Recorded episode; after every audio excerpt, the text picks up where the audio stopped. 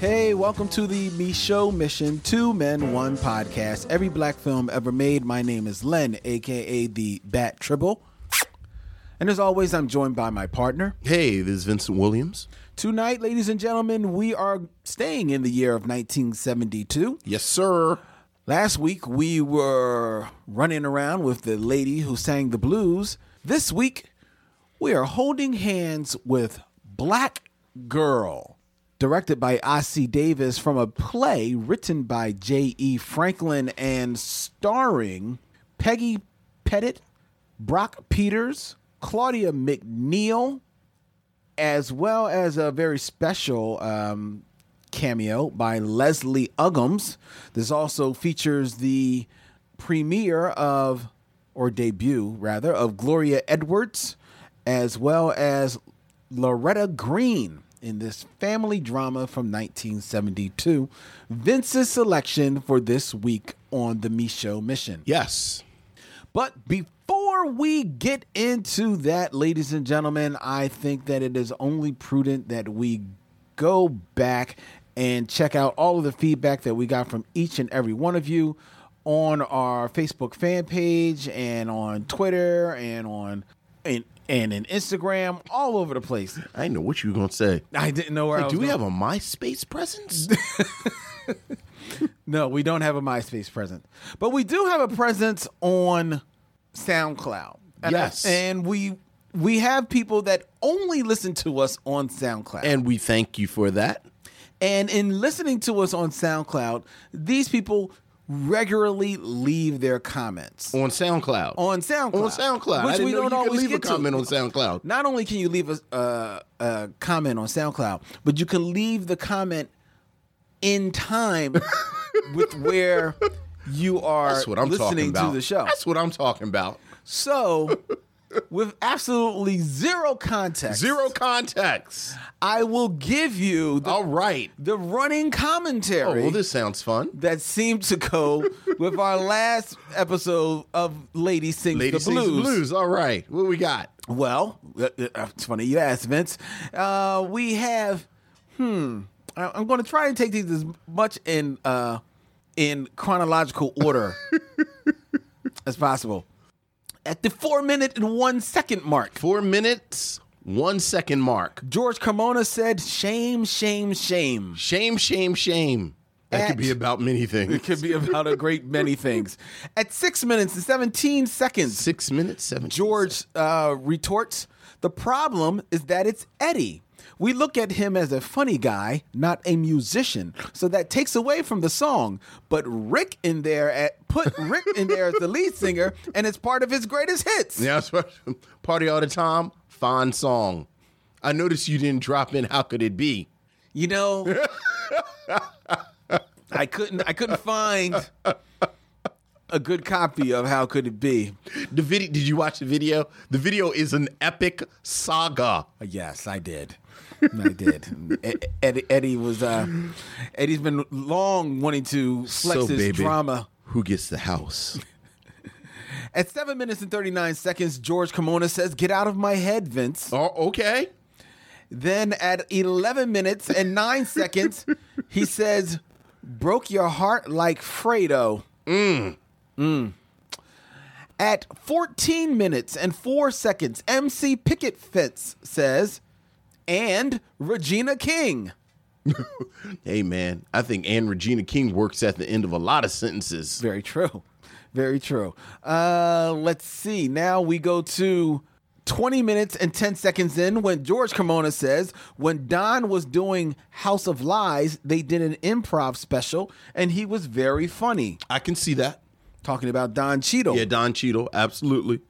31 minutes and 31 seconds, MC Picket Fence says, Altered Carbon is dope. Okay. All right. All right. On my list. is officially on the list. And let's see, at 38 seconds and 43, 38 minutes and 30, 43 seconds, George Kimona says, Is that Adolph Caesar doing the voiceover It is. of the trailer of Lady Sings the It Blues? is. It is, in fact. That yes. is Adolph Caesar. And then at one hour, 23 minutes, and 24 seconds, George Kimona says, Cue Rick James cold blooded.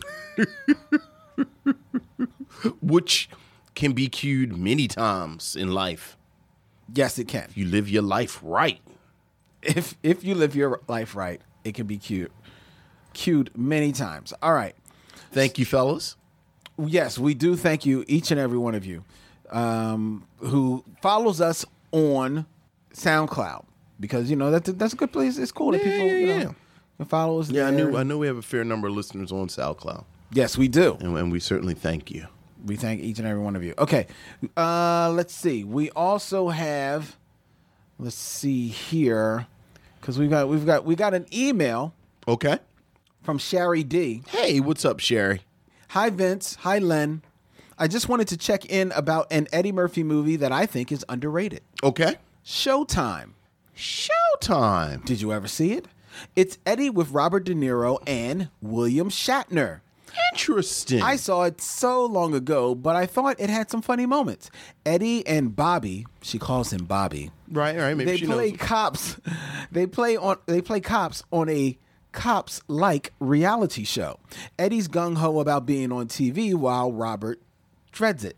Consultant William Shatner trains them on what TV cops like TJ Hooker should do, like jumping over a car hood while chasing felons. At one point, Shatner turns to Rene Russo and says of De Niro's TV reluctant character, This guy's the worst actor I ever saw. Come on. William Shatner giving Robert De Niro acting tips? Good stuff. Eddie and De Niro are good, and Shatner does Shatner so well. Kadeem Hardison, Mos Def, Frankie Faison uh, also appear in it. Unfortunately, it didn't do well at the box office. Your friend, Shari D. Interesting. Have you seen that? No. I don't know. And I mean, I remember when it came out, but it was during that period I was skipping Eddie Murphy movies. I see Tom Dey, the director, also directed uh, Shanghai Noon, which I enjoyed. And I'm trying to pull up the writers real quick. Jorge Saralejigu. Oh, I just messed his name all up. Just a little bit. He didn't write anything that jumps out. It looks like it was two writers. Let's see the other uh, Keith Sharon. Let's see if Keith Sharon wrote. Keith Sharon also did not write anything that I'm familiar with. Yeah, I don't know. I I, I think the the production crew is not super impressive, but I am intrigued by Eddie Murphy and Robert De Niro together. Well, then you should check out Showtime. Yeah, I think we yeah. Okay, thank you, Sherry. I won't be checking it out I anytime mean, soon. well, you, you, you, you, be checking out if it's my turn and I'll pick it. Point. So you know, maybe Point. you maybe you will be checking it out. Oh, trust me. If when your turn comes and you choose Showtime, uh huh. I will dutifully watch Showtime. but I've got one in the chamber. Oh, for no. Just such an occurrence. Oh no! This So- is how the Cold War started. so, Mutually assured destruction. so I say that to say, pick it at your own risk. Okay. Uh, in regards to Lady Sings the Blues, we had people that left us comments. Robert Monroe said the best thing about Lady Sings the Blues was he- hearing Adolph Caesar in the trailer. Diana Ross. wow. Uh, Tough crowd. Diana Ross was horribly miscast. Yes. And was only in the movie because she was Gordy's main squeeze for a while and the mother of his child. Well, as we've learned, that in fact is not the reason. I was about to say, yeah, If Gordy had had his, his dithers, yeah. she wouldn't have been. been She in the wouldn't have been in the Wiz either. Like Yeah. I, I like I think She'd still be singing. yeah. Well, I think he wanted her to be in Mahogany.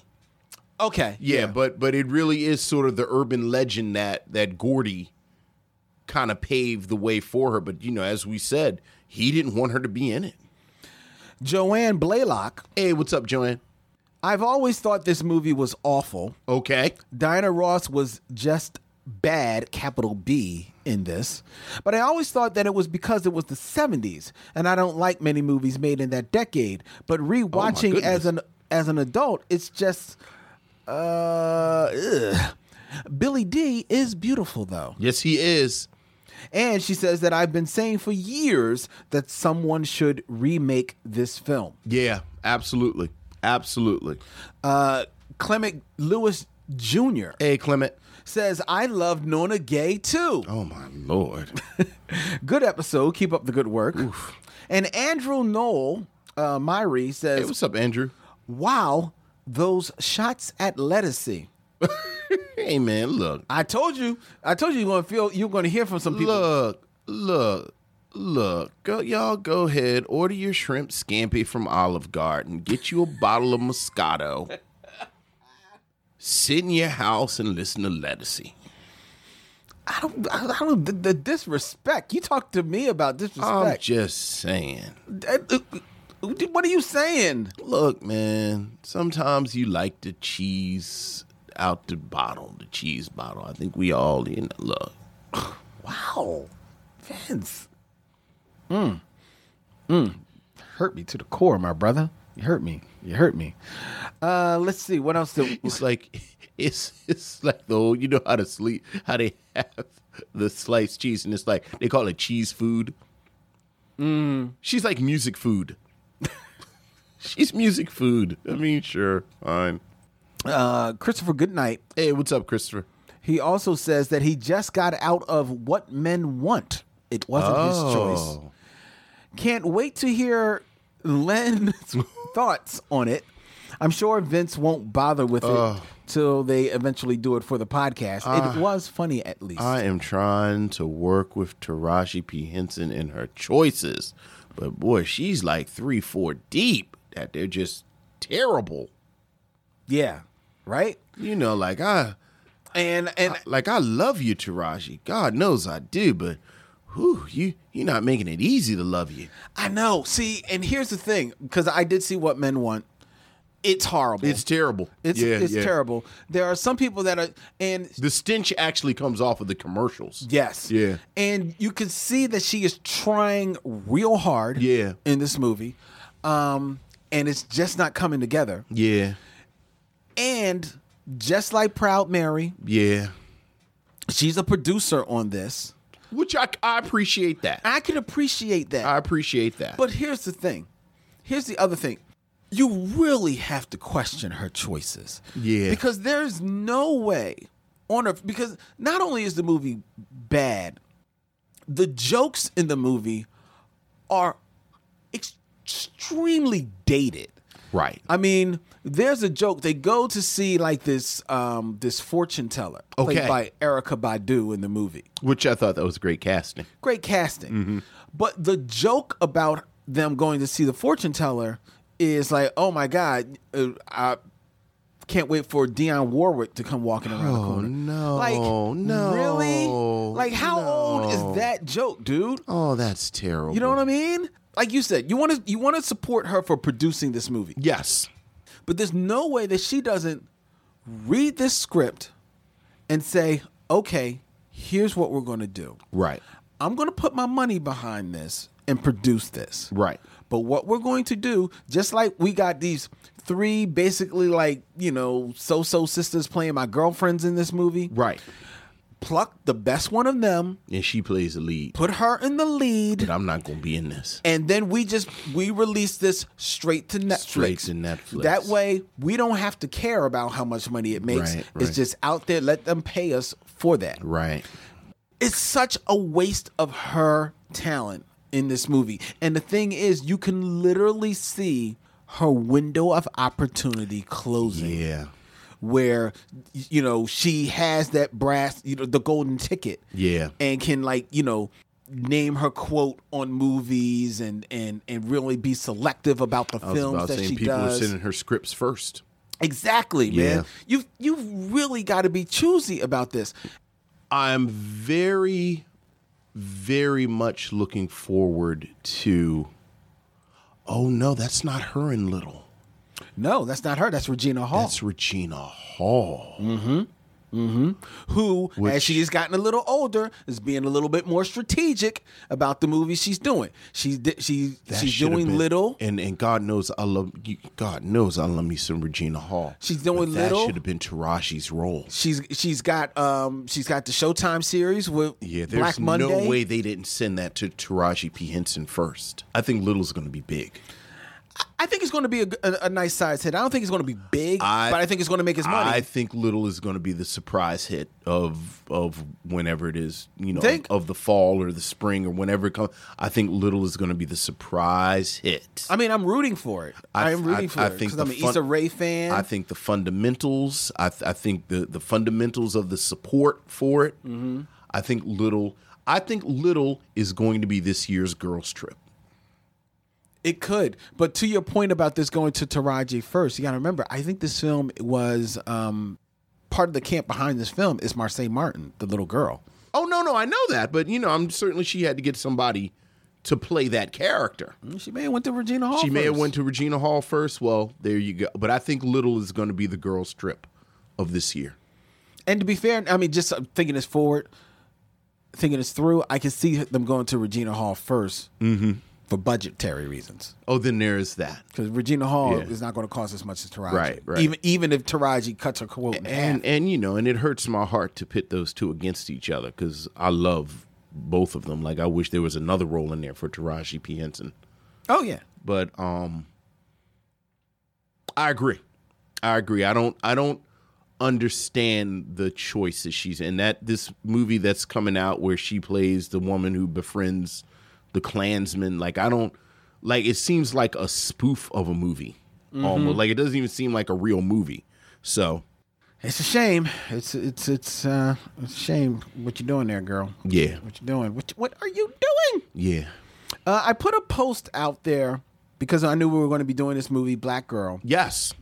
And I asked a question to the Micheaux missionaries: What black film would you recommend for a black girl aged 10 to 15 as her introduction into black movies? Okay. And um, Deborah Battle Hey, Deborah.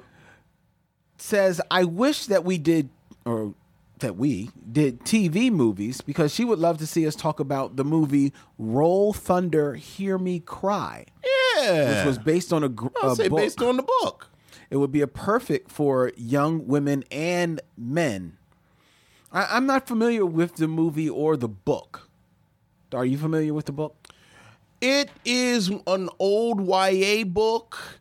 Um, oh god, what is it? Like, if I sit here long enough, I can think. Because the writer is is that Walter Dean Myers or Uh, no, it actually is written by Mildred Taylor. Mildred Taylor? a sequel to her 1975 to say. novella "Song of the Trees." Yes. it's a book about racism in America during the Great Depression. I was about to say it's old timey. Mm. Hmm. And it's followed by two sequels: "Let the Circle Be Unbroken" and "The Road to Memphis," I'm broken. and a prequel to the Logan family saga. The novel explores life in southern Mississippi Yeah. in a climate of racism. Oh, interesting. Oh yeah. I, I, I'm not familiar with that. Uh, with that, and they did a TV movie, uh, apparently, um, that also starred Claudia McNeil, Claudia our star from uh, Black Girl, Yes, sir. Yes, sir. and a very young Morgan Freeman. a very young Morgan Freeman. What year was it made? 1792. Well, 1977. so he was only 300 years old. Yes. well, no, he was 299. Oh, I'm sorry. There I go exaggerating. 19, yeah, exaggerating. You always want to, you know, age your brother. Oh, wait, bro. Um, so uh, no, we're not. We uh, I'm, we're not familiar with that. It's funny. She mentions about us doing TV uh, movies, Yeah, yeah, yeah. and I remember early on Mm-hmm. in the in the mission, I was this close to picking the autobiography of Miss Jane Pittman. Yes, and then we figured out it was yeah, it was a TV movie. So yeah, it's like- it's it's it's interesting. There are so many TV movies, especially from that period, that you forget were TV movies, Mm-hmm. Right. Because a a lot of of the black films you would just see on television, Mm-hmm. but more importantly, b the production value was so high. Yes. on some of these TV early movies, television yes. movies that that you know it seemed like they could have been in the movies. Yeah, could have seemed like a lower, just a lower budget movie. Right, You know what I mean? so- Yeah. Um, George Kimona asked a question: Hey, what's up, George? Is any given Sunday, the football film starring Yes. Jamie Foxx, LL Cool J, and Al Pacino, Yeah. A black movie? I'm Before you to- answer, Michael Okay. Michael Jewett said, Hey, Michael. I would say no. Neither the director or lead actor, not to mention the screenwriter, are black. Certainly worthy of discussion in terms of depicting African American athletes, though. That's my Sure. take. Uh, J- uh, uh, Jamal Nuh says, no, sir, not even close. Definitely has aspects of black culture, though. Right. Brandon Payton Hey, Brandon. says, I'd almost say yes. Okay. But the narrative was driven by Pacino's character. It's so close, though. Jamie's arc is certainly a black movie arc, but the actual film ends with Pacino at the podium and not Beamen. Right. What would you say? I would say no. I would say no as well, and and you, you know not even because of the director and the actor part, but I think while Jamie Foxx's character is informed by his blackness, it could have been played by a white actor. Yeah. Like it really was more of a, a, new generation versus old generation story. Like I think Friday Night Lights, the the film, is more racialized than any given Sunday. Yeah, yeah, I can see that from the from the few episodes I saw. Oh no, I mean the movie that Oh, the that movie. the television show was based on. Oh, you know, I never saw the movie. Oh, the movie's fantastic. I never saw the movie. Oh, the movie is fantastic. Really? Oh yeah, and you said you only watched a couple episodes of Friday Night Lights, the show. Yeah. Oh my God, the show was so good. No, I did enjoy it. You, it, it it came out at a time eyes, when I full heart can't lose. it came out at a time when I worked on that night, Yeah, it did come on a weird night, so I just never. and that was like was DVR technology s- there? It probably was, but it but it was very new. So I Oh yeah, I love Friday Night Lights. If it ever comes on Netflix or Amazon. Which why isn't it on Netflix or Amazon? Like now, as I'm saying this out loud, why isn't Friday Night Lights more readily available? to be to be uh, fair, it may not be on either of them, but I wouldn't be surprised if it's on Hulu. Maybe it's on Hulu. Okay. Uh the last year, Michael B. Jordan. Yes, I remember. Yeah, Yeah, Michael B. Jordan is on like the last season. Uh, Dan Dinkins. Hey, what's up, Dan? So while y'all are at it with this fa- with these Fast and Furious adaptations, Yes. why don't we get Fast Back to Africa, directed and edited Yes. by Nollywood filmmakers Yes. with Hobbs and Shaw? you know, If you think the re- franchise is ridiculous already, let them have at it. right. Did you watch the the video with the Nollywood special effects? Uh, Ten hilarious special effects Yeah. scenes in African movies.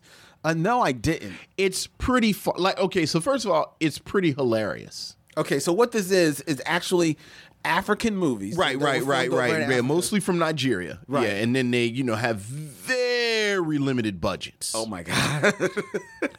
Here's the thing though. Once you get past the ha ha, look at these funny foreigners with their no money, much like the Bollywood special effects and mm-hmm. the films, there is a real sense of wonder in these films. And I will say this while it's funny in 2019, I suspect, much like we're beginning to talk about Chinese cinema mm-hmm. and, and Bollywood cinema like this, mm-hmm. I suspect that in less than 10 years, as the technology becomes more sort of democratized and Yeah. people have more access to it, it's going to be some really exciting genre material Coming out of coming out of Nigeria. And and and not you know, I don't know if Nollywood is is all of the African film industry, but certainly uh Nollywood films and and you know, again, we're right at that point where the ha ha jokey jokey stuff about Bollywood stuff, if you're not paying attention to the stuff coming out of India, you're really missing out. yeah. So, you know, it's a funny video, but put a pin in it and let's talk in 10 years. Okay. All right. You heard you heard it right there, ladies and gentlemen, from Vince's voice to Hollywood's ears. You heard it right there. Um, there's one last thing I want to talk about real quick. Okay. Uh, in 2016, Kwanza Osajyefo, Tim Smith, Jamal Igle, Khary Randolph, and editor Sarah Litt took Kickstarter by storm with Black, a Yes. comic series that imagined a modern America where only black people could develop superpowers. Now comes White, Yeah. a sequel series. And Osajyefo has provided uh, an essay on why its themes are still important three years later. Um, this is what happens to the white population in rise of this world where only the blacks happen Yeah. Oh yeah. superpowers. Um, and that's the sequel that they're they're going to be putting out. They've actually got a Kickstarter campaign going for it. And there was another series after Black. You know, Black AF. Well, they had they had like the Yeah. little little mini series. They did Yeah. uh, Black AF. Um, that had like three little short series. Right, right. But this White is the more direct sequel To Black. to Black. And like I said, they had the Kickstarter uh, campaign that is already. I think it's already It's funded. interesting. They needed a Kickstarter. I didn't think they'd need a Kickstarter. Well, I mean, here's the thing. Here's here's the here's the dirty secret about the comics industry, especially in regards to black comics. Okay. For the most part, the black comics don't get a lot of support. Still don't sell. They get a lot of pub, but when it comes to money in the pocket, People don't go there. Yeah. They don't grab it. And I don't know what that is. I don't know whether or not that is people have just been trained to primarily go to straight to Marvel, DC, and Sure. select few I- others. I, think that's absolutely because you know I think that not to cut you off, but I think independent comics, Mm-hmm. you know, the white ones as well. It is it is shocking when you look at the the numbers Mm-hmm. that are sold. So Um, oh, and there was one comment I I, All I. I have to share. all right, This is from Lance Hansen, hey, what's up, Lance? who wrote and said, and I quote, "Man, I love this show. Aw, thank you, Lance, and we love you. Thank you." All right, okay, that's it. All right, Let's get into our review. black girl, something something in the seventies. It's a real po face theme song, like it's real serious mm-hmm. because it's seventy two. We'll be right back with our movie review after we step to these messages.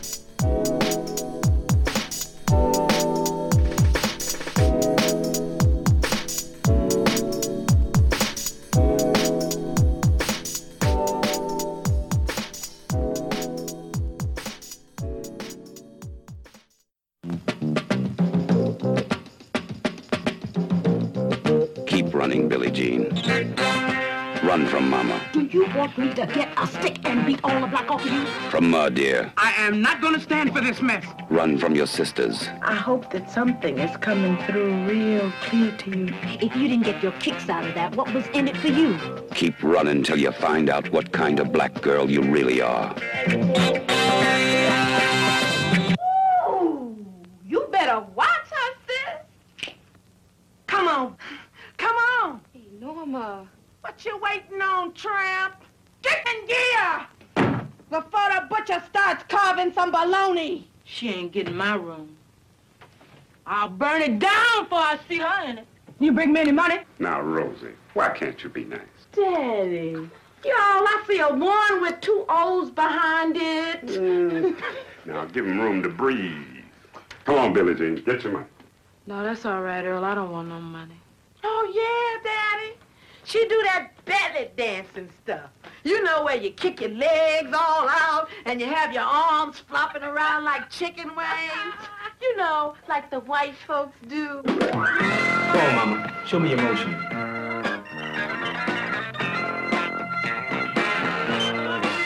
God knows I ain't crazy about her wanting to be no dancer either, but that's her life. Now, if she don't make nothing out of it, it will be her nothing.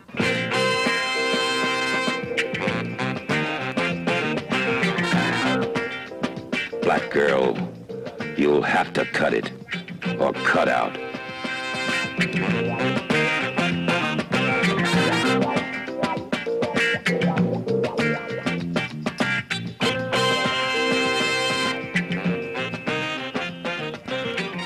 Black Girl is an American family drama directed by Ossie Davis, play, based on a play written by J.E. Franklin. The film explores issues and experiences of black womanhood in the 1970s, including how black women were depicted and common stereotypes of the period. According to Melvin Donalson and Black Directors in, in Hollywood, Black Girl is a film that explores the intricate and sometimes painful connections between mothers and daughters. Uh, it's a black drama about a young woman who defies the low expectations thrust upon her by her mother and her sisters and pursues her dream of becoming a dancer. The film stars Brock Peters, Claudia McNeil, Leslie Uggams, Louise Stubbs, Peggy Pettitt, Gloria Edwards, Loretta Green, Ruby Dee,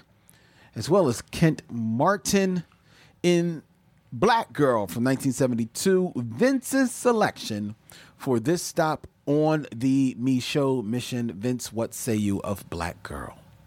Black Girl is one of those neat little movies that you get during the 70s. You, you know, it's a running joke about how much I love this decade, but Black Girl is a perfect example of why I do because you know it's just such it, it it's you, you, get such a variety of films and and you look at this you know as you mentioned it's based on a play by playwright J.E. Franklin and she has been on record as saying that you know she wanted to have a play that really examined the specific challenges that black women were going through at this moment in the early 70s. And, you know, having said that, I think it's easy to look at this film as almost a black family dra- uh, drama that's a companion piece or reaction to perhaps the most famous black family drama play, A Raisin in the Sun. Mm-hmm. And, you, you know, it, it helps that two of the cast members from A Raisin in the Sun, Claudia McNeil and Ruby Dee, are in this film. Mm-hmm. So you see that. In a lot of ways, it's a very straightforward film. You have these three generations of black women Claudia McNeil playing Mu'Dear, Louise Stubbs playing Mama Rose, and then you have three sisters and one stepsister or foster sister, if you will, played by Ruby Dee. Mm-hmm. And this is a film about Not the- Ruby Dee. She doesn't play a not sister. Ruby Dee. I'm sorry, Leslie Uggams, Leslie Uggams. who who plays you know this foster sister, and it is about their their sort of personal dynamic between each other. Leslie Uggams, who plays Netta, has has graduated and from high school and gone off to college and Mm-hmm. and you know she aspires to be a teacher and Mama Rose is super proud of her as opposed to the three her three daughters who have not graduated from high school, including the youngest, Billie Jean, who has just quit high school. And there's this sibling rivalry and jealousy between the girls. And while there are men in the family, they are very much on the side. Yeah. You know, Mu'Dear has a living boyfriend, Herbert, who's around. Brock Peters plays Mama Rose's ex husband, who comes for a scene. And then the two daughters have husbands, but you never see them. No. So it really is this interaction between these women. Right. Which as we've talked about before, just just by dint of the fact that this is a subject matter that you don't see often enough. I admire this film. Like like you just have th- this interaction between these women and frankly the interaction has nothing to do with men. You know, this is just a very personal you know personal relationships between these women. And again, I think it's a very straightforward conflict and, and very straightforward characterization until you think about, or rather, until you start to pay attention. And what I really like about this film are the characters. Mm-hmm. You know, because I think these characters are not easily defined. You have these two sisters and and you know Mama Mama Rose's two older daughters and and she talks about how disappointed she is in them and and and and how they don't mean anything to her. And but when you look at them both of them are married. Both of them have husbands who apparently they- they're they're housewives. They're very sort of domestic if you will. They they didn't graduate from high school true. Mm-hmm. But when you kind of look at them they're not that bad. Like they're just you, you know the older the older uh, daughter norma is mean. But you know she's married she's got a kid she's got a house she's you know she's she's a little inappropriate with the mailman but you know maybe she's just flirty. Netta played by leslie uggams is this golden child who has gone off to college and she's going to make something of herself. But i think the film very subtly puts forward the fact that maybe netta is neglecting her biological mother played by Ruby Dee in two scenes, wordless.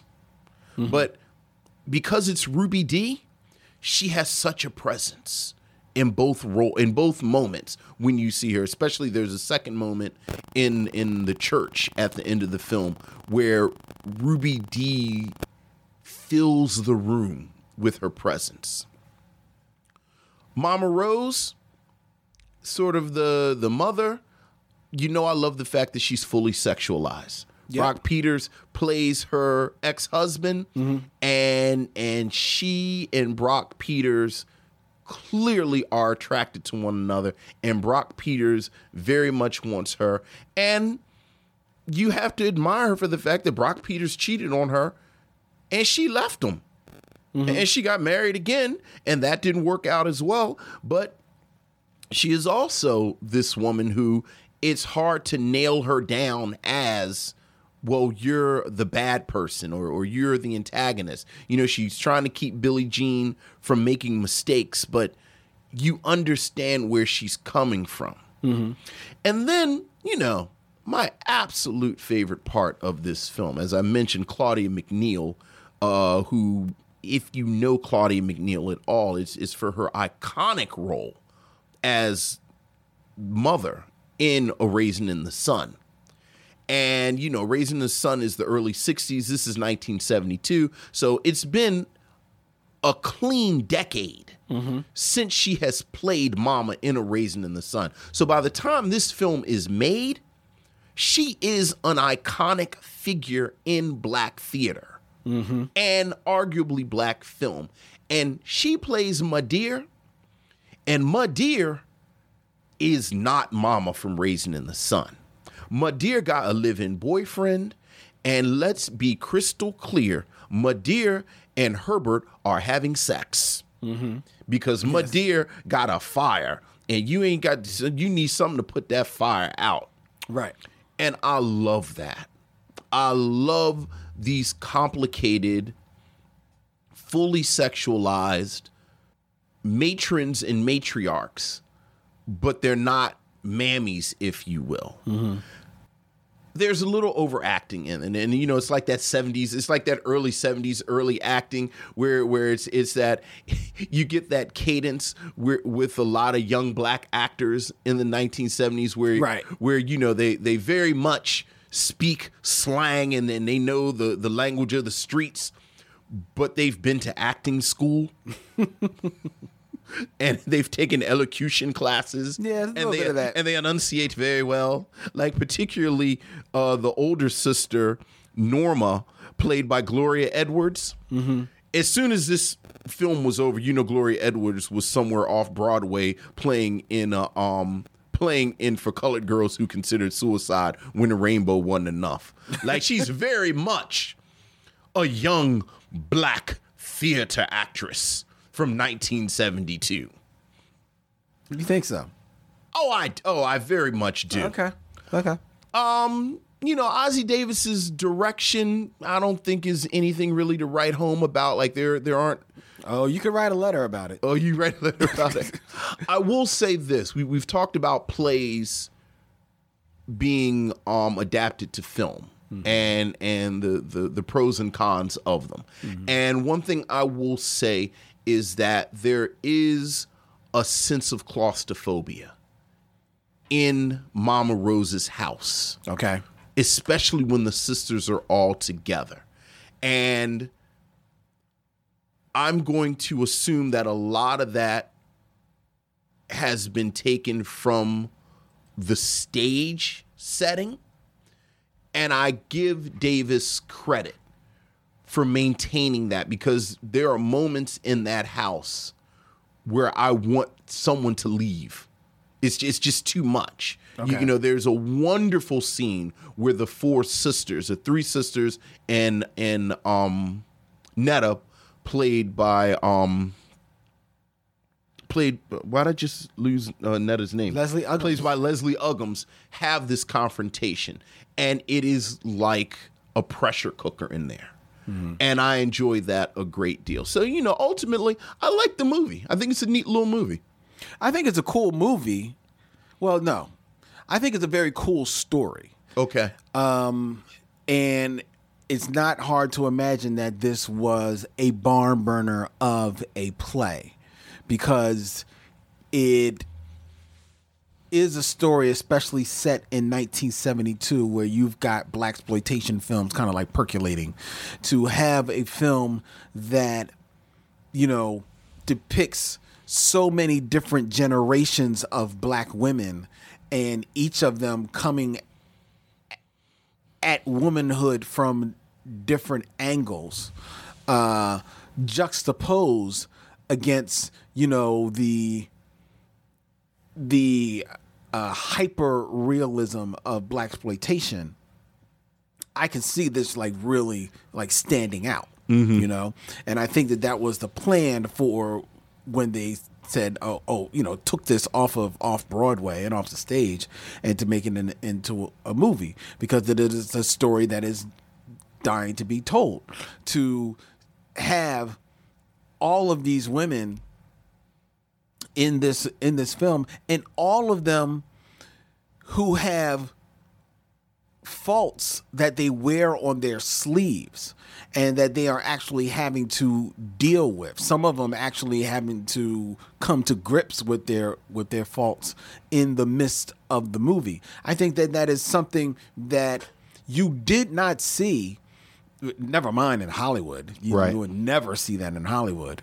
But even at this time, you wouldn't see in a lot of black films. You might get one or two women in, in a quote unquote black movie of the, of the time, but never a film that basically foregoes any in any men. You know, you've got Herbert, you know, Mu'Dear's live-in boyfriend coming in and out every once in a while. And Brock Peters comes in for a, a nice little solid cameo in the movie and definitely uh, uh, lends his lends his air to the film and to the story and fills the role of Earl, the ex-husband, coming coming back, you know, after, you know, finally making it. He finally hits it big, you know, in the shoe business and comes around with his flashing monies and and and fancy cars and clothes. Uh, he definitely, you know, fills that scene. But that's really it in this movie. This movie is all women. And there's there's no prostitute. There's no um you don't really you can't put your finger on what it is that Mama Rose does, what her job is. You know, she works for somebody, but you don't know exactly what it is that she does for somebody. You, I mean, you you you you're left to assume that she's in some type of servant. Right. Well, she works role. at the school. No, I thought she was. No, she worked at the school, Oh, okay. but they don't say what she does at the school. Okay, like well, if she's right. a secretary or works in the cafeteria. Right. So either way, you don't you don't get a you don't get a sense of that. So it is everything, wh- which makes sense because this was a play first, Right. And it was a play by J. E. Franklin, who also wrote the screenplay. And I get the sense that the screenplay that J. E. Franklin wrote for this doesn't, you know, stray away from the play, but so much, Right. Because there's a lot of this that for the most part, takes place in the house. Oh, yeah. in one setting. There are aspects of it. There's a part that takes place in another uh, at a church. There's another place that, uh, part that takes place at at a at a um a ballpark or a playground.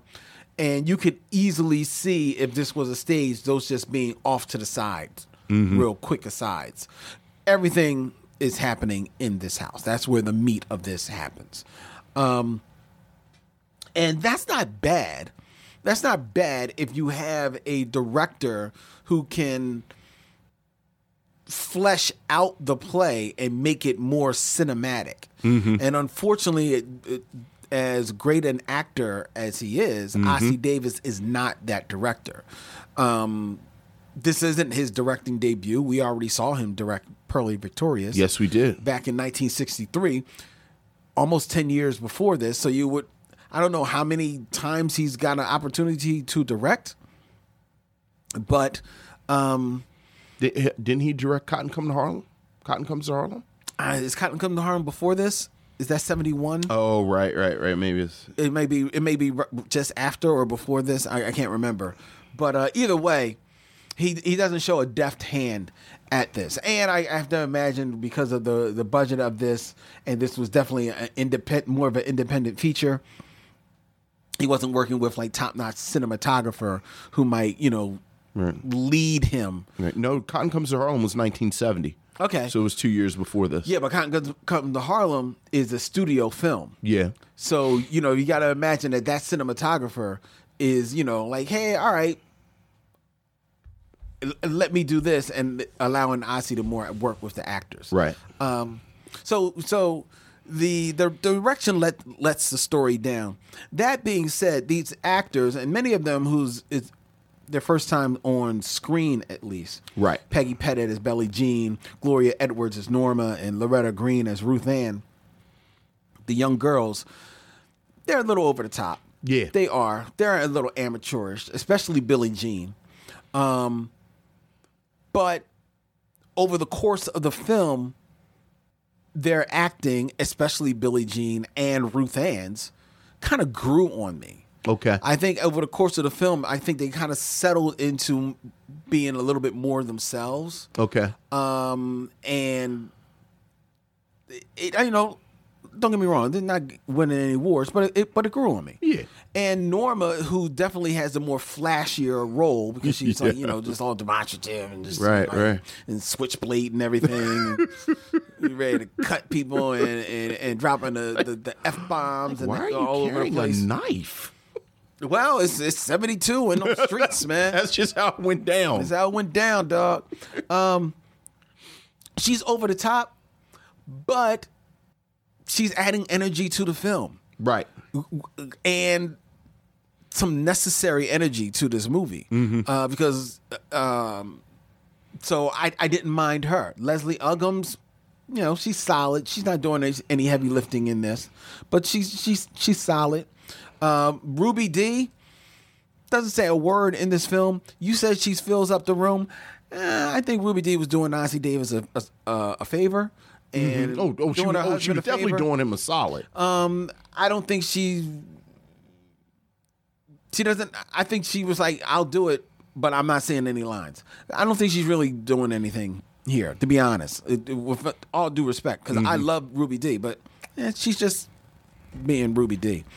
Um, Claudia McNeil, great actress, renowned actress, not given much to do until the end of the film, and then when she does it, she lends her gravitas to the film. right. Louise Stubbs is the star of this film. Yeah. In the role of Mama Rosie. Yeah. She's the star of this film. A little over the top as well, but this is this is the role where you feel it all come together because all of her faults are on her sleeve.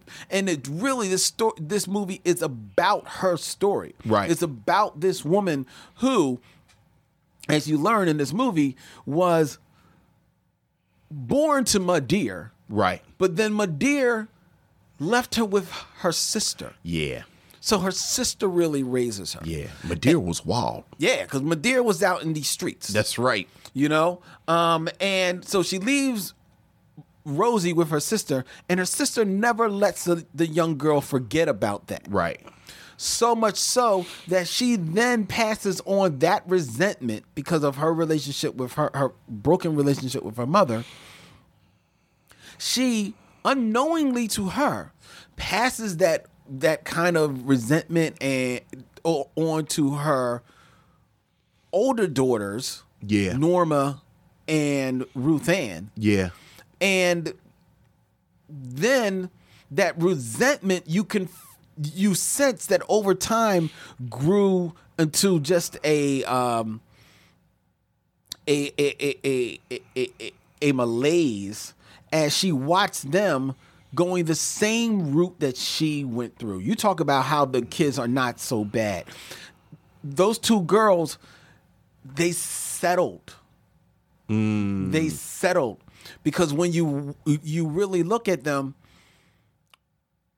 uh, Norma, we're not shown to have any kids, but No, I thought one of those kids oh, was no, no, she has the daughter. Yeah, yeah. she has the daughter. So she's got a daughter. Her daughter looks like she's maybe a good somewhere between five and eight years old. Right.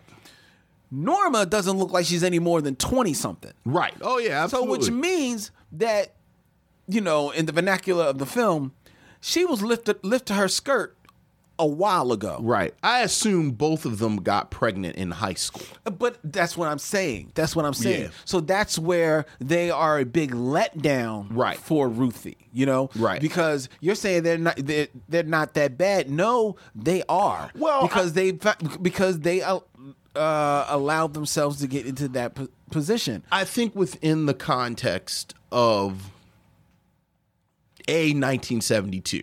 Mm-hmm.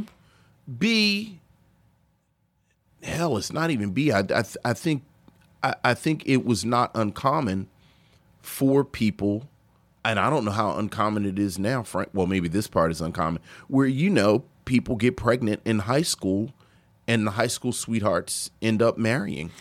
It's not uncommon, but it doesn't mean that that's Which what a good Mama thing. Rose wanted. wanted for them, Right. Especially considering that that was the route that That she took. that she took, Right. You Okay. know, That's fair. So, so they are a huge disappointment for her, and I can see why they're a disappointment for her because you've got these two these two young ladies who have no education.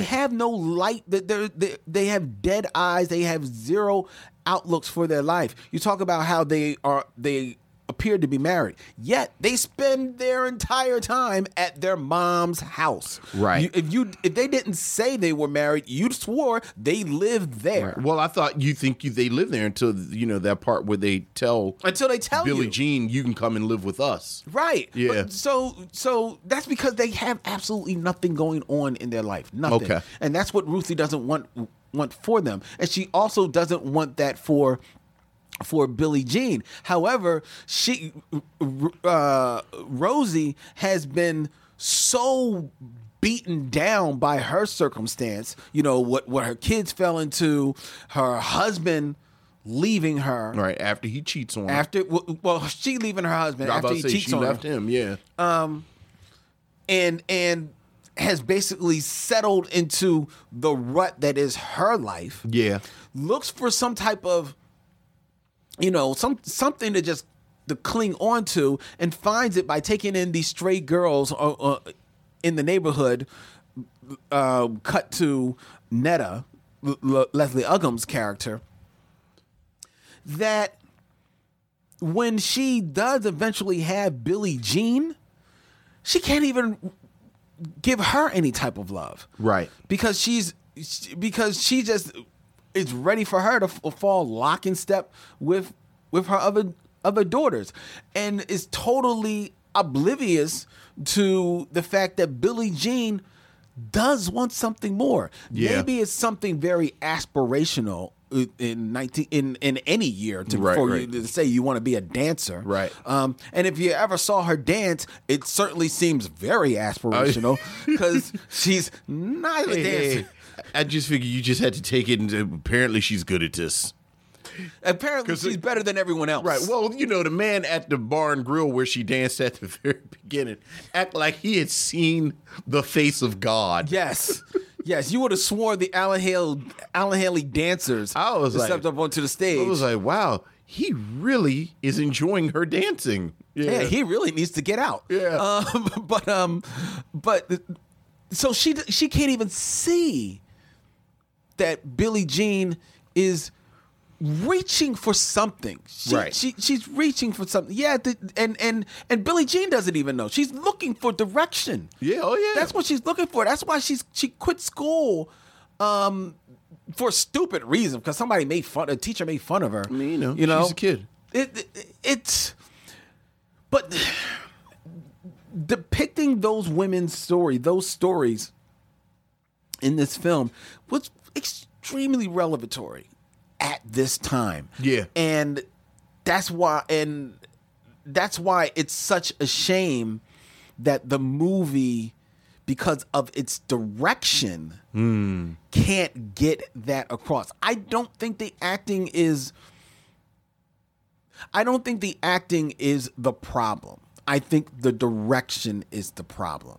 I think that it's a the screenplay is definitely still written as a play Absolutely. but that's where a stronger director either switches some of that st- stuff up or leans into that much in the way that which is why you would think that Ossie Davis is maybe the the right person for this much in the way that he leaned into it in Purlie Victorious. Right. If you remember in Purlie Victorious, there's this great scene in the beginning where you you're you're introduced to the characters and then the scene the scenery actually separates. Right, right, right. And you walk into Yeah. you know the staging of this house. Yeah, which is fantastic. It's fantastic. Yeah. It, it, and it leans on this. This is a play come to life on film. There's absolutely none of that in this movie. And maybe it's because, you know, Purlie Victorious is a little bit more of a, you know, it's, a, it's, a,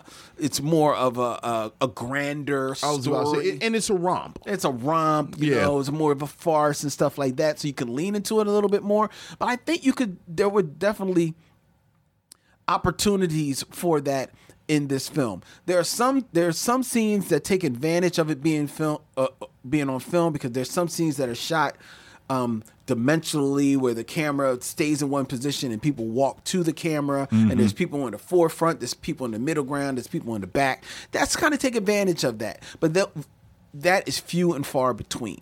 Um, and I think ultimately that is the great disappointment of this movie.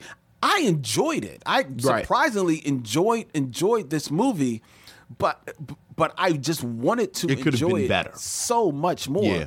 You know? Yeah. That's the shame of it. Yeah, I think something that you just said kind of clicked into place with me. In a lot of ways, this film is a bait and switch. Mm-hmm. Yes. Where it, it's called Black Girl, and you know, since Billie Jean is the person you see first, and she's sort of at the center of the main conflict, you assume this film is about her. Right. But you're right. This is Mama Rose's story. Yes. she's really the fulcrum that everyone orbits around in this film. And that makes me regardless of the directions i think you're absolutely right about the direction.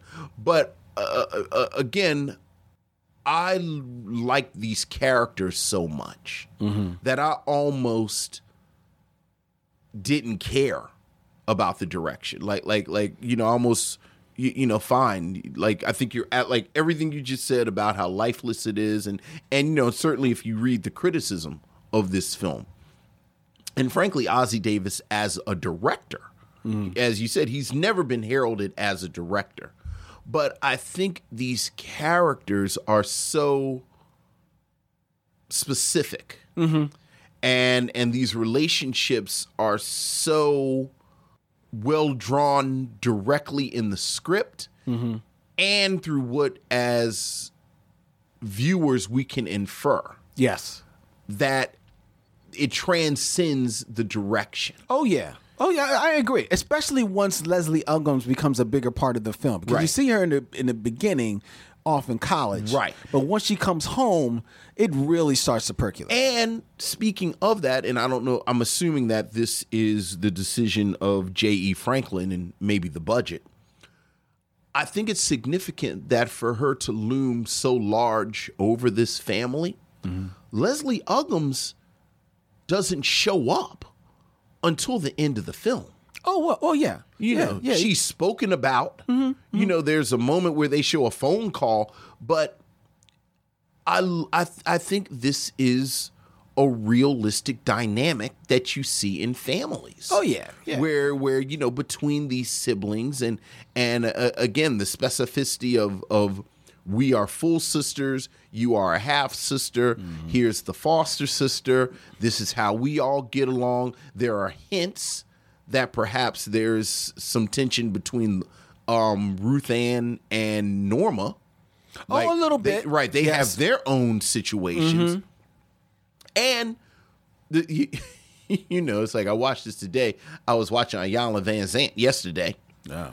just talking about generational trauma. Mm-hmm. Like, you know, I love the fact that all of these situations have a family antes- antecedent. Yeah. Like, we are like this because you were like that. Mm-hmm. And again, to go back to my favorite part of the film, it all goes back to Mu'Dear as this wonderfully flawed character True. True. who we think about old black women and we think about these old black women characters and you know they're sage and wise and you know moral exemplars and mm-hmm. and and sexless and and and Mu'Dear is none of that. Yeah, she's none of that. I, I mean, you know, by the end, she is the voice of authority, right. And, and but because you know she accepts what she did wrong. she accepts what she did wrong, and she accepts what she is again doing. right. This is not a woman who did things in the past. That's true. Of all the women, in fact, someone says it at one point Mama, everybody in here is married except you. Mm-hmm. So if we look at you know if we look at it through that old lens that you know you judge a woman's value by by her marital status and and you know her sexual sort of um not sexual purity, but but the legalization of her sexuality, if you will. Like you know, you like you know, this is a special hug between a man and a wife. Oh yeah. Mu'Dear is the one who is, you know, because as far as we know, Billie Jean and um Netta are virgins, Right. According to what they say, the other three women are married. Mm-hmm. It's Mu'Dear who's shacked up. Like one of my favorite lines in the room in the in the film. At one point, Billie Jean says something about Herbert, and Mama Rose says, "You know, Herbert is a rumor, is a room, a rumor here." Mm-hmm. Billie Jean says, "Well, if he's a rumor, how come he don't have his own room?" I said, "Well, all right, Herbert. Herbert come out popping, popping his overalls. Yes, he does. Mu'Dear come out humming about Jesus, and they both shacked up in the room. But this is such a great complication yeah. you know, of of this stock character. That you know, again, yeah, Ossie Davis's direction isn't that great, but uh, look, man, I don't need Ossie Davis for this. No, you- you- you're right, and I, you, like I said, you you forgive it in the what would be the um the second half of the play. After, right, right. After Netta shows up, um, I also thought that his direction maybe it maybe had a little bit of stronger hand with Brock Peters scene, especially once you know Brock Peter comes home and he starts flashing the dough and everything like that. But once he gets away, Yeah. steps away from um, the family, and him and Rosa go go off, which I actually like that dynamic. I was about yeah. because what I liked about that is that when he comes to the house and he's flashing the dough and the in the in the in the rod and everything, and he's the parent, he's the father of Norma and Ruth Ann. He's not Billie Jean's father, Right. But he's their father, and so they're all over him, and you know he, he um, when and Mu'Dear comes out, gives him a hug, you know, like you're still the man, that, you know, I still love you, you know, because forever it's her son-in-law, you know? Yeah. and you have to imagine that he was in their life for quite some time, Absolutely. you know.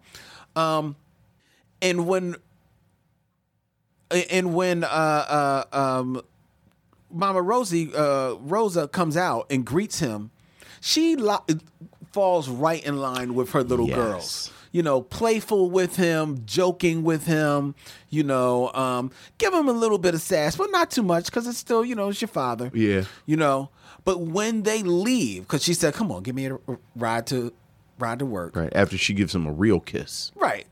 Um, but when they leave, the playfulness has now turned a little bit. Th- th- she's not mad at him Right. at anything, but there's a there is definitely a distance there because it's only natural. Right. And it's and it's the it's the role that the single mother has played for years. Mm-hmm. I've got to I've got to deal with you because you're the father of my children. Right. So when the children are around, we're going to be what we're going to be. Right. But when it's me and you, you know, don't get it twisted. Right. And I liked that that was immediately immediately there. And but it wasn't any um, you know, acrimony between them. it was it was it was just the reality of what this situation was. Yes, you know, you look good. Nice ride. Oh, you've got some money. Oh, you've given me some money. Okay, that's good. Yeah, Uh, yeah. You know, what else should you be doing, brother? Yeah. You know? Oh, now you want to talk all sweet in my ear? What about them other chicks? Right. Oh, yeah, you're not really with them? Mm-hmm. Yeah. But what about them other chicks? Right. You know? Like, come on, you know it's just, it's just me and you. Yeah, I understand. But what about those other chicks? Right. It's, you know, because, you know, this is all good, and you're sweet, and you're a good looking dude. And don't don't get it twisted. It's nice to have somebody give me some attention for a little Right, for right, for this bit. afternoon. I like this. But it ain't sweet, dog. Right. And like, yo, you giving me this thousand dollars, and you now you taking it out of my hand. That's fine. Yeah. I'm a, I'm still gonna walk home. You Right. know, uh, I like that because it was that was her one true sense, a, a, a a moment of independence there and her own agency there. Um, and that's when you're, re- and that's where you're reminded of how strong she is. The rest of the way you see her, you could maybe read her as slightly neglectful mother, you know, to Billie Jean, to what's going on with Billie Jean. Maybe a bit of um, um you know you hate to say it but maybe a bit of a an absent mom at times because you know who knows what's going through you know what what her kids Right. I mean, she's the other two- working. she because she's working You know, she's working. she's working yeah um but right then and there she was she was she was uh a proud woman Yeah. right there and and I appreciate like that little scene right there Yeah. I wish that scene was in Claudine. Interesting. That's what I missed from Claudine. right, right. Remember how I didn't? There was something about Claudine that just didn't click with me. Her character, in that- Right. and and and falling for James Earl Jones that way. This is what I miss because th- Mama Rosa, for all her faults, still knew the woman that she was, Right. and was not going to settle for for you know last week. Yeah, absolutely. That's what she says. Yeah, Yeah. I like that. yeah. So. So black girl, huh? Uh, Yeah, I, I'm surprised that I did. I did like this movie. Yeah. I, I'm not gonna lie. I'm surprised that I liked it um, because when it starts, when it opens, Yeah. I'm like, "Huh, this is gonna be rough. It's a neat little curio. Again, It I, is. you know, I kind of fell into it maybe about ten years ago. I saw it somewhere, and it was like, oh, okay. I think some of these, this story and the themes in this movie are so prevalent that I think you could. This movie could be done now. This Oh. play easily. Oh, I, done I. I think, I, I think this very much is something that could be re- remade now. I think there are aspects of these characters now. It's just hitting me. There are aspects of of these characters in If Beale Street Could Talk. Mm-hmm. Mm-hmm. It it it literally just hit me. Right. Like that. Well, and the thing, you, you know, because I think you see versions of this story. You, you know, the the the sibling that goes away. Mm-hmm. You know, goes to college, goes to this one, and and it usually works one of two ways. Either the sibling who goes away has now lost connection to everything, and they're the antagonists. Right.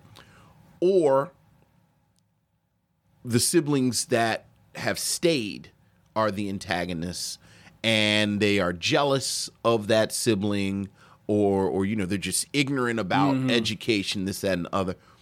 And i keep going back to this about these characters while norma and and and her sister Ruth Ann. ruth ann on the face of it are the antagonists I do think that there is something there about the sisters saying that their mother neglected them Yeah, there is.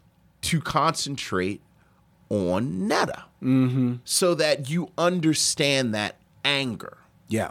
And then on the flip side, I do think there is this weird ambiguity about Netta going so far away to college.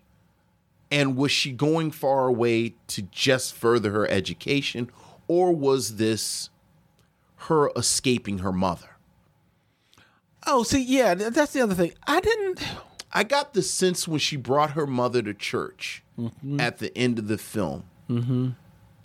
That she had not spent much time with her mother since she moved in with Mama Rose and her family. Okay, yeah, I I, I get that sense And too. and you and you know and she was coming to grips to that. She Right, mentions that exactly, Right, and the sister's mention that, telling yes. Billie Jean that you know you're going to run off, and Netta just wants you to run off like she did. There's never a moment in the film where the film says, "No, this is not what Netta did." That's true. so again, I like the fact And in fact, Netta says the, quite the opposite. exactly. You know, like my mama needs me now. my mama need, and I wasn't strong enough before. right, right. So that when Norma says, Why don't you go home to your mother? Why are you calling my mother mama? There's something there. it's a real sting. There's something yeah, there. Yeah, yeah. And and I think that I- mean, you know, frankly, I think that's the way life works. Mm-hmm. Like in life, very rarely is somebody the good guy and the bad guy. Right. And this is, you know, one of the best family dynamics I've seen on here, you know, on on on the Micheaux Mission since, you know, like soul food. Yeah, it's been a minute. Yeah. So Yeah, it's a really it's a it's a wow. It's it's not a good movie, but it's a really good story. yeah, I, th- I think that's I think that's an apt critique. Yeah. I think that's an apt critique. I don't, you know, again, I don't think Ossie Davis does anything significant. Mm-hmm. You know, you probably is the reason it got made. Probably. So you know, there's that. So so then what you can say his most significant thing is that he that Is that he was involved? he's involved and then he kind of stays out of the way. Right, right. So So, all right. So, would you recommend Black Girl? I would. I would. And it's easy to see. It's streaming for free on on YouTube. Yeah, yeah. Which is kind of sad.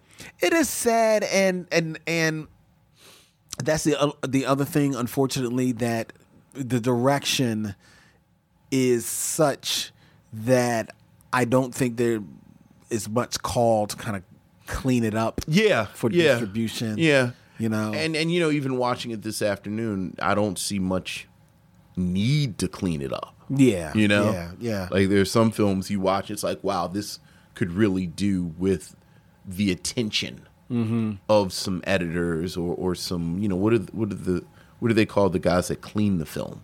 Like some cotton, some oh, some like it's restoration, the- like some rest- restoration, right? Right. And but but it's no, if anything, if anything, people need to, uh, like this play needs to be put up again. Yeah. Now there you go. Yeah. You need to see this. Yeah, I agree. Um, I, I agree. I, I like you know I like this movie a lot. I like this movie a lot. I definitely think it's worth watching. And you know, it's an hour and thirty seven minutes. Yeah, it's which really, I think you know. is worth Mentioning. which is another good thing. Yes, Another good You know, it's, it's not long, ladies It's not long, so It's not a long movie, so you know, so yeah, Black Girl. Black Girl. There you go. Like I said, right. it's streaming for free on YouTube. Yeah. so you can check it out. Yeah. Um. Okay. Well, before we tell you what is coming up next week All right. on the Micheaux Mission, we invite you to email us any of your feedback to mission at gmail.com. That's Micheaux, M I C H E A U X, mission at gmail.com. Like and follow us on Twitter, Instagram, and Facebook at Micheaux Mission, as well as join the Micheaux Mission Facebook group where we have a lot of fun talking to each and every one of you out there. And I also want to give a heads up, ladies and gentlemen, my, my other podcast, The Black Tribbles, we are putting up a festival, a podcast festival, a woman's podcast festival. For the ladies. It is called Respect.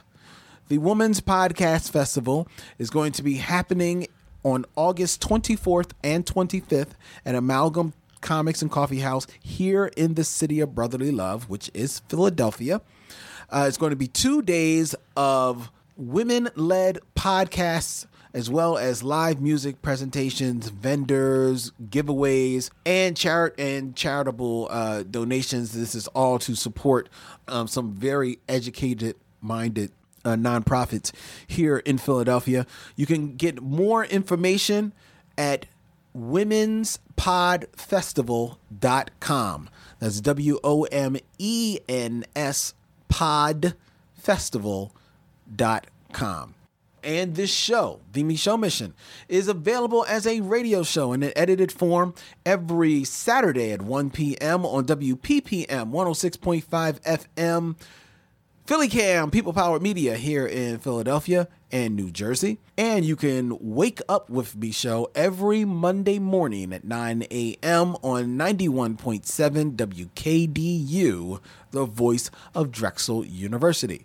As well as this show is available for your download streaming pleasure as a podcast on MicheauxMission.com, iTunes, SoundCloud, any place a good podcast be, including the Podglomerate podcast network of curated podcasts just for you. Next week on the Micheaux Mission, ladies and gentlemen, hey, guess what? It's my turn again. Yay. Yay me. you know, this is this is Women's History Month Yes, it is. Here on uh, well here in America, uh, as well as on the Micheaux Mission. So we were trying to celebrate great women in film. We did Diana Ross as Billie Holiday, Yes. and Lady Sings the Blues. We did. Next week we will do Angela Bassett Oh! as Tina Turner Wow. in What's Love Got to Do with It. Wow. Two great tastes that taste great together. Wow. That's That's that's quite a film. It's quite a film. That's quite a film. When's the last time you seen What's Love Got to Do with It?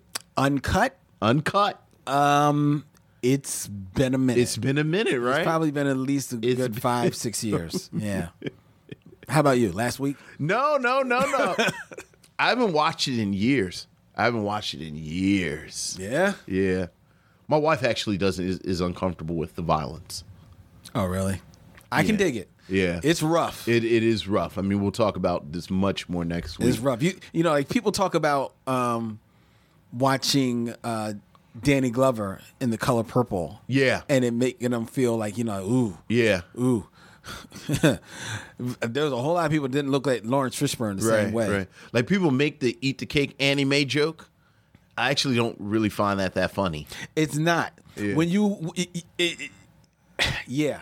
Yeah. yeah, yeah. For those who only, because there's a lot of people, because that's, I know you- got some age on it. Right. it. So you just see the meme of Yeah. Laurence Fishburne in the wig. Yeah, and- yeah. So, so there's some people that only know the joke or the right. meme. Yeah.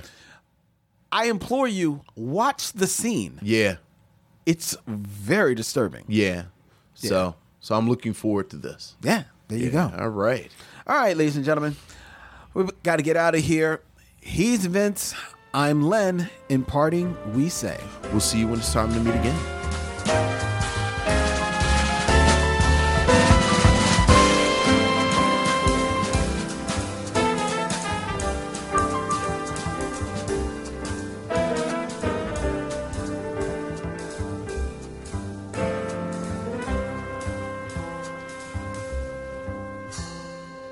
It's time to bid adieu. It's been a pleasure knowing you. I'll see you when it's time to meet again.